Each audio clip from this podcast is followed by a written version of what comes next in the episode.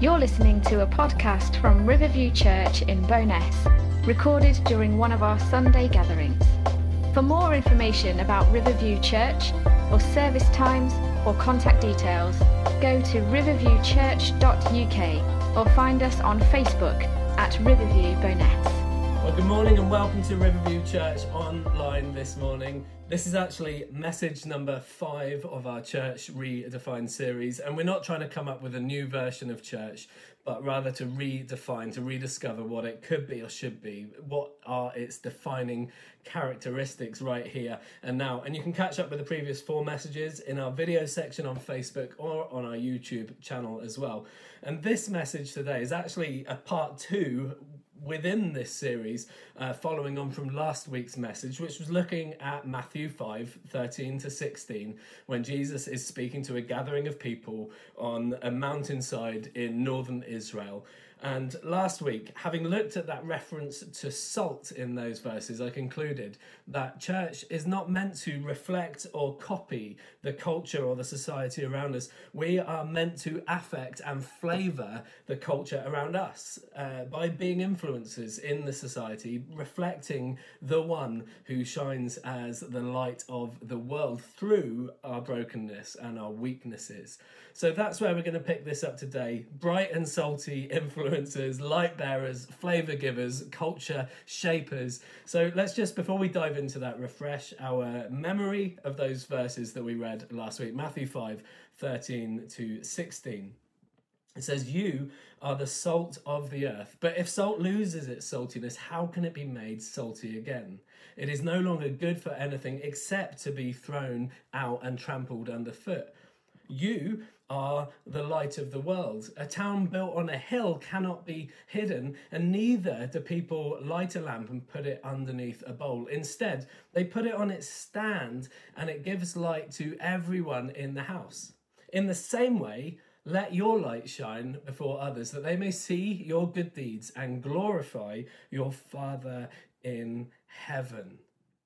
Now, as we get into this today, at the end of the first kind of lockdown period, when people were first allowed back into our houses, uh, Kenny Bennett came over to help me uh, fit a security light on our back wall. And so we spent a bit of time installing that. I say we, it was all Kenny. I held screwdrivers and made coffee and things like that.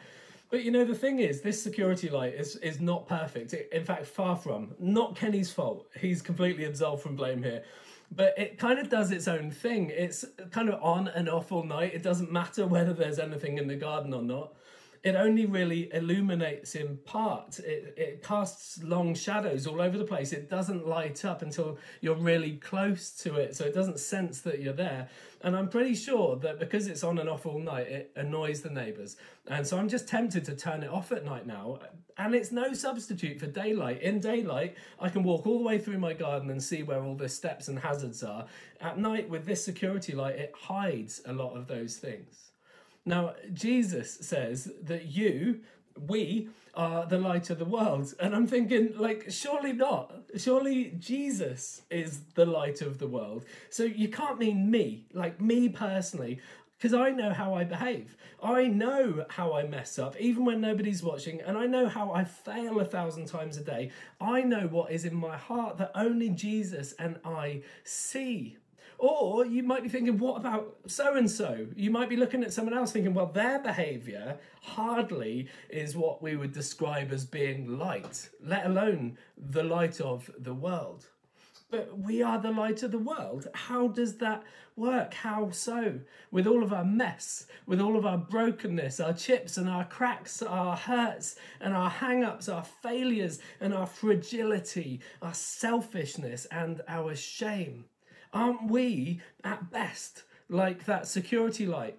kind of often doing our own thing, only able to illuminate in part, often casting long shadows of our behavior and in confusion. And sometimes aren't we made to feel like we're kind of an annoyance, an unwelcome guest, an inconvenience to society around us? Sometimes don't we really want to not let our light shine in our workplaces or in our streets or in our homes just in case it offends someone else in case it's unwanted. But listen, we must shine. We must. But how? How are we, the church and individually as living stones, how are we the light of the world? How does this work? Well, in order to see this, let's rewind and dig in for a minute here because it's about the gospel, that, that good news about Jesus, Saviour. The, the gospel is meant to be about a perfect light of security to mankind. The gospel is about light because God is light and in him there is no darkness at all.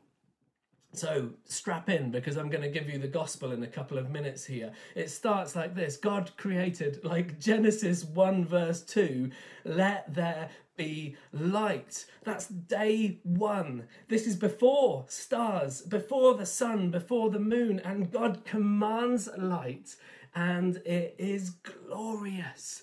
It's glorious because He commands it, and He is light. So it is his glory. And God creates mankind then to live in this perfect, glorious light, to live in his company, to live in his presence. In it is in this light that illuminates all shadows, and this light has all knowledge of good and evil. But you know, man wanted that power for themselves, the, the knowledge for themselves, and so they took a bite launching our self centered, relentless pursuit and insatiable appetite for power and control and for reputation and adulation. We wanted the glory for ourselves. And this action, this selfishness, set us on a course out of that garden of light and into the murky lands of shadows and danger beyond, fraught with darkness. Now, God doesn't want to leave it that way.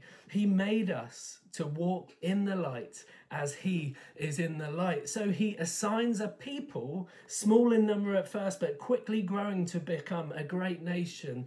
He assigns them to carry His light to the rest of the world, a blessing to the nations for those who are lost in darkness. And he asks them to do this by living in such a way as to be his representatives, by fulfilling the law, by fulfilling the requirements of the law, which represents that perfection which is God's light. But you know, the same issue kept rising up rebellion and violence and pursuit of power and dominance. It crops up again and again in this nation. And it turns out that there is no one, not one person who is righteous. Man's heart is utterly corrupt, and we are incapable of living up to the light, incapable of living in the light. And so, because of this, God steps in himself clothing himself in the same flesh and blood as us. He steps into our shadowy, stricken arena, the, the light of the world, now fully and perfectly represented in one who is fully God and also fully man at the same time. And he fulfills everything that was required through the law on behalf of that nation, on behalf of all mankind, stepping down into darkness and overcoming it on our behalf, defeating our mortal enemies of sin and death. Hallelujah. And now, because of this, he is able to put his light the light of the world into us directly, into those who will confess that He is Lord and believe in hearts that God has raised Him from the dead, living in that abiding trust upon His name. And so that is how Jesus can say, You are the light of the world. You know, the whole gospel can be summed up in six words. They were he is, we are. Uh, let me explain that. They were they were meant to be a light to the nations. They were called and chosen to bring the light of God to those living in dark places around them, to restore sight to the spiritually blind and to free those who uh, are in spiritual captivity. That the city on a hill that Jesus is referring to is Jerusalem. They would have all known that. This city of God that is supposed to shine as a light to the Gentiles and a light to the nations, supposed to be obvious, supposed to be beaming with radiance, supposed to be welcoming, supposed to be a light to draw all mankind, and never, never intended to be a clique location. And it's in this city that we find the temple, which represents God's presence among the people, for them, there with them, but open to all, for all the nations. And the first court in this temple was known as the court of the Gentiles. It was a place where all were welcome to come and meet with God in his presence. But the custodians of this temple had turned the temple into a place of exclusion and extortion. The house of prayer for all nations into a, a den of thieves. So, this light to the nations was meant to be through Israel through the law that they upheld, but they could not. Now, just be careful here.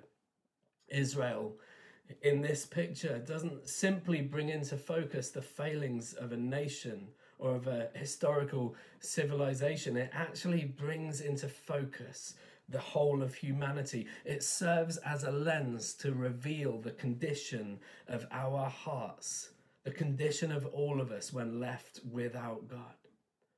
But though the nation fails, though we fail painfully again and again, God is still faithful to his promise that he will take hold of their hand, take hold of our hand, and keep them and make them a covenant for the people, through them, a blessing for the nations. And that's because he is. They were meant to be, but they could not. And so he came on their behalf because he is. He is the fulfillment of the promise. And, and through him, we can know that not one of God's promises will ever fail. He is the perfect Hebrew, the, the culmination and fulfillment of the law, so that people can be made righteous, not through trying to observe things and be good, but through faith in him. And he is the great I am, the same I am who led the nation out of captivity in Egypt into a wide open space of freedom. He is the new temple that is destroyed but raised up again after three days. And he is the light of the world, the fullness of God's deity, fully present in one who is at the same time fully God and fully man. So, whatever follows, and whoever follows him will not stumble around in darkness. Those who have lived in the dark have seen a great light. And that's us, and we are. They were meant to be, but they could not. So he came on their behalf because he is, and now in him we are.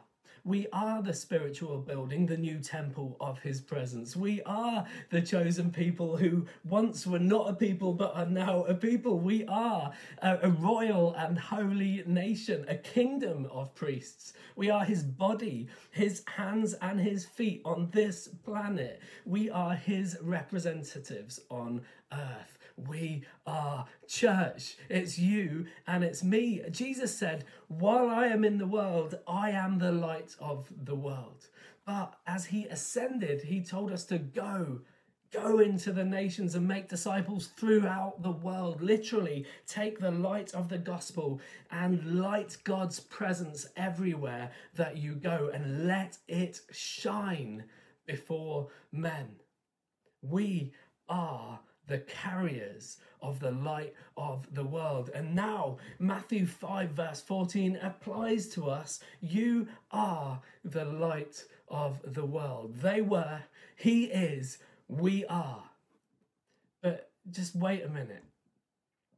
Because if we're the light of the world, I mean, with all of our mess, with all of our brokenness, with all of our hurts and our hang ups, our failures and frailty, with all of our weaknesses, how does this work?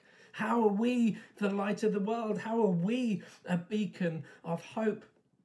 We're broken vessels. We're chipped and we're cracked, but the light of God is clearly seen through all of those cracks, all of those chips, all of those chinks. In fact, the more that we are chipped and cracked, the more his light is actually revealed in us and from within us. So I want us to look at this together. It's going to 2 Corinthians chapter 4, and we'll just look at verses 4 to 6, even uh, sorry, 6 to 7, even though the whole chapter is really talking about this. Verse 6 says, For God, who said, Let light shine out of darkness, you know, let there be light, made his light shine in our hearts to give us the light of the knowledge of God, uh, God's glory displayed in the face of Christ. But we have this treasure, see, the light is the treasure in jars of clay to show that this all surpassing power is from God and not from us. You see, if I'm good by my own merits, that's nothing. If I'm good by God's merit, that is revealing his glory. The, the one who first said, Let there be light, has placed his light in us, in we who believe. You know, the jar is not the source of power. The jar is a weak container. It's there to show that the all surpassing power is from God and not from us. It's His uh, origin. He is the origin, He is the source. It is God. You know, the Christian life is not about you trying to get it all together and do the job so that you can become a perfect example of what it means to be a Christian. It's about being willing for our cracks and our imperfections to draw attention to his total perfection, which is at work within us. You know, if we had it all together, we would look good. And we could take credit for that, and nobody would see beyond that. If we overcome in our own strength, that's commendable, honestly, but nobody will look past you to see Jesus. You are the light of the world because you are the container of His light, His radiance, His power, which is absolute treasure. It's not about you, it's not about me. You know, we need to stop our constant attempts to look good. To, to gain each other's approval, to prove that we're good Christians, we need to recognize that our weaknesses give room for the revealing of His glory. And if He can be seen all the more through our weaknesses, then let me be weak so that He may be proved strong. Okay, so our weaknesses and our uh, fragility reveals Christ, right? Well, what about our sin? What about our selfishness? What about our shame? These things that sometimes seem to linger, that we wrestle with, that we want to behave rightly, but we struggle so to do that.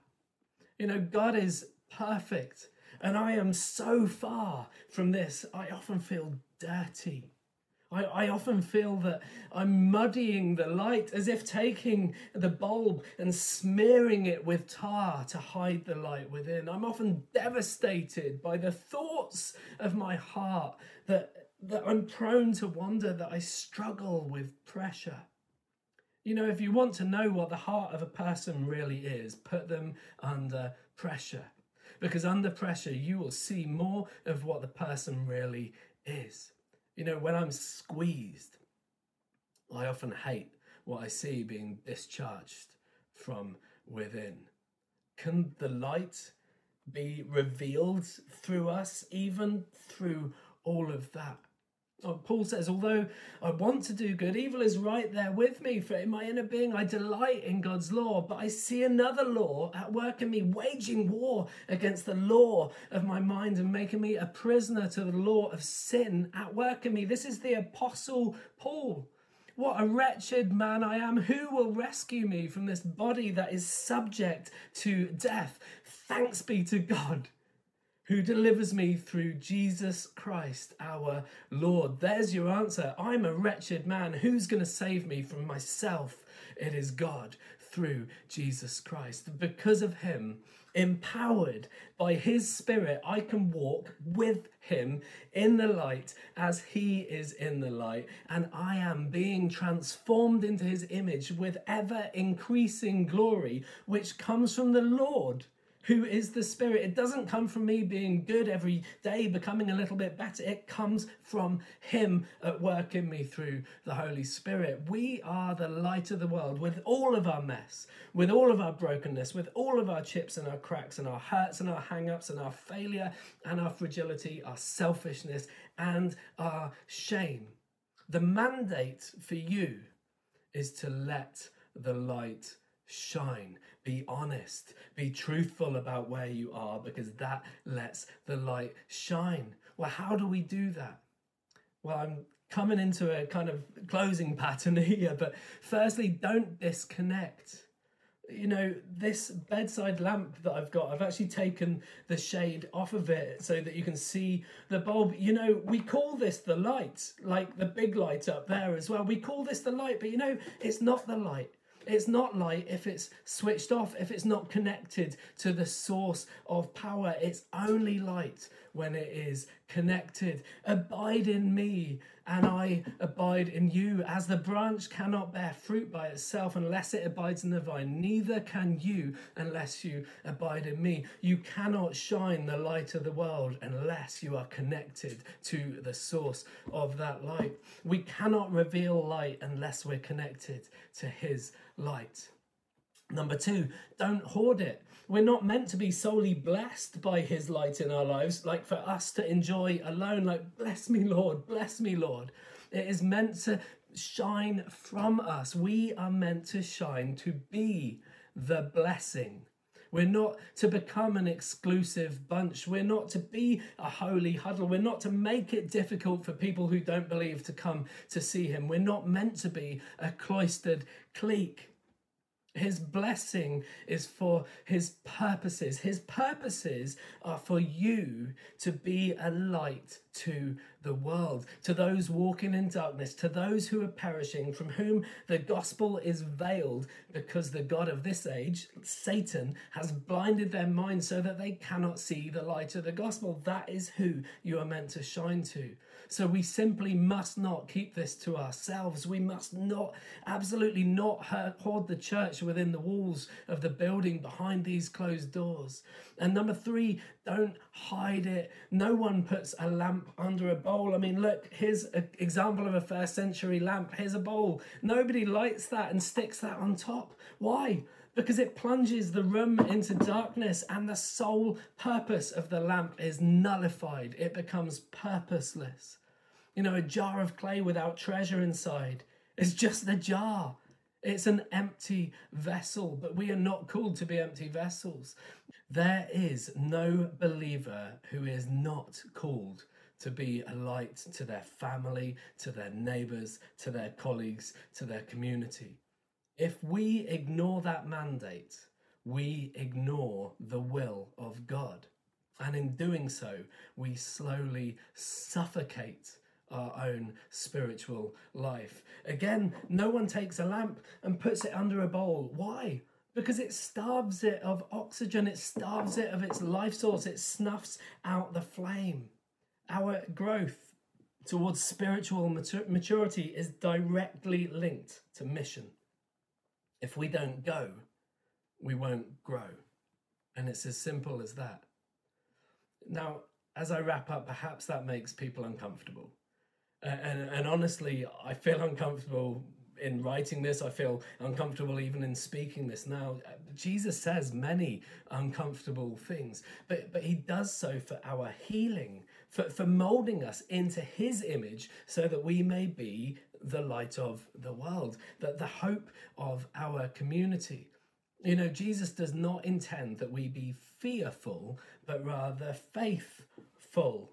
That we are filled with faith, that He is doing it in us as we walk with Him, and that He will complete it in us as He has promised. I'm not going to finish the race because I've got the stamina. I'm going to finish it because He is at work in me. And there are times where you will shrink away from revealing this light. There are times, perhaps many on a daily basis, even, where you and I will feel that we've let God down and we will shy away from shining.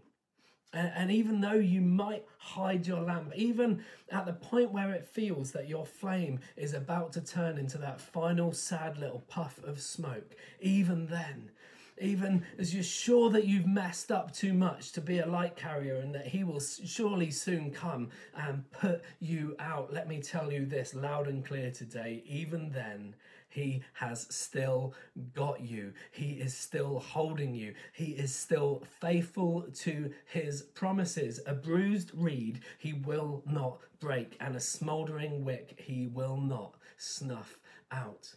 You know, Christianity is not about our ability to adhere to the rules.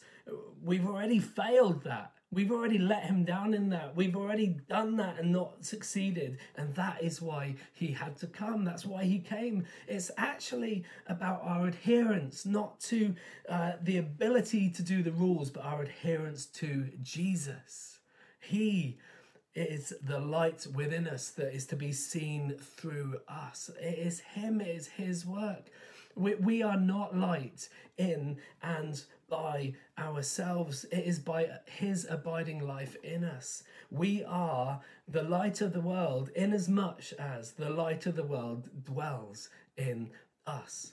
Inasmuch as we radiate His presence in our lives like naturally and make Him visible, even through those cracks and chips. Now, we may feel that on our own we have little to bring, like little flames in a dark world like this, like one match lit. But one match on its own, it doesn't illuminate much. But if you take several matches and light the whole thing, it illuminates the entire room. One match doesn't do much, one light doesn't do much, but we come together as church. That is why we are church together.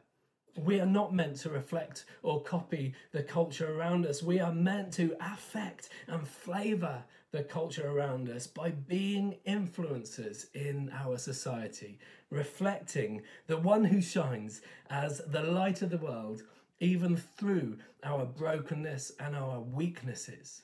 Bright and salty influencers, light bearers, flavour givers, culture shapers, we are church. We are one and we are united. And that is where we're going to conclude this series next week. Bless you. Amen.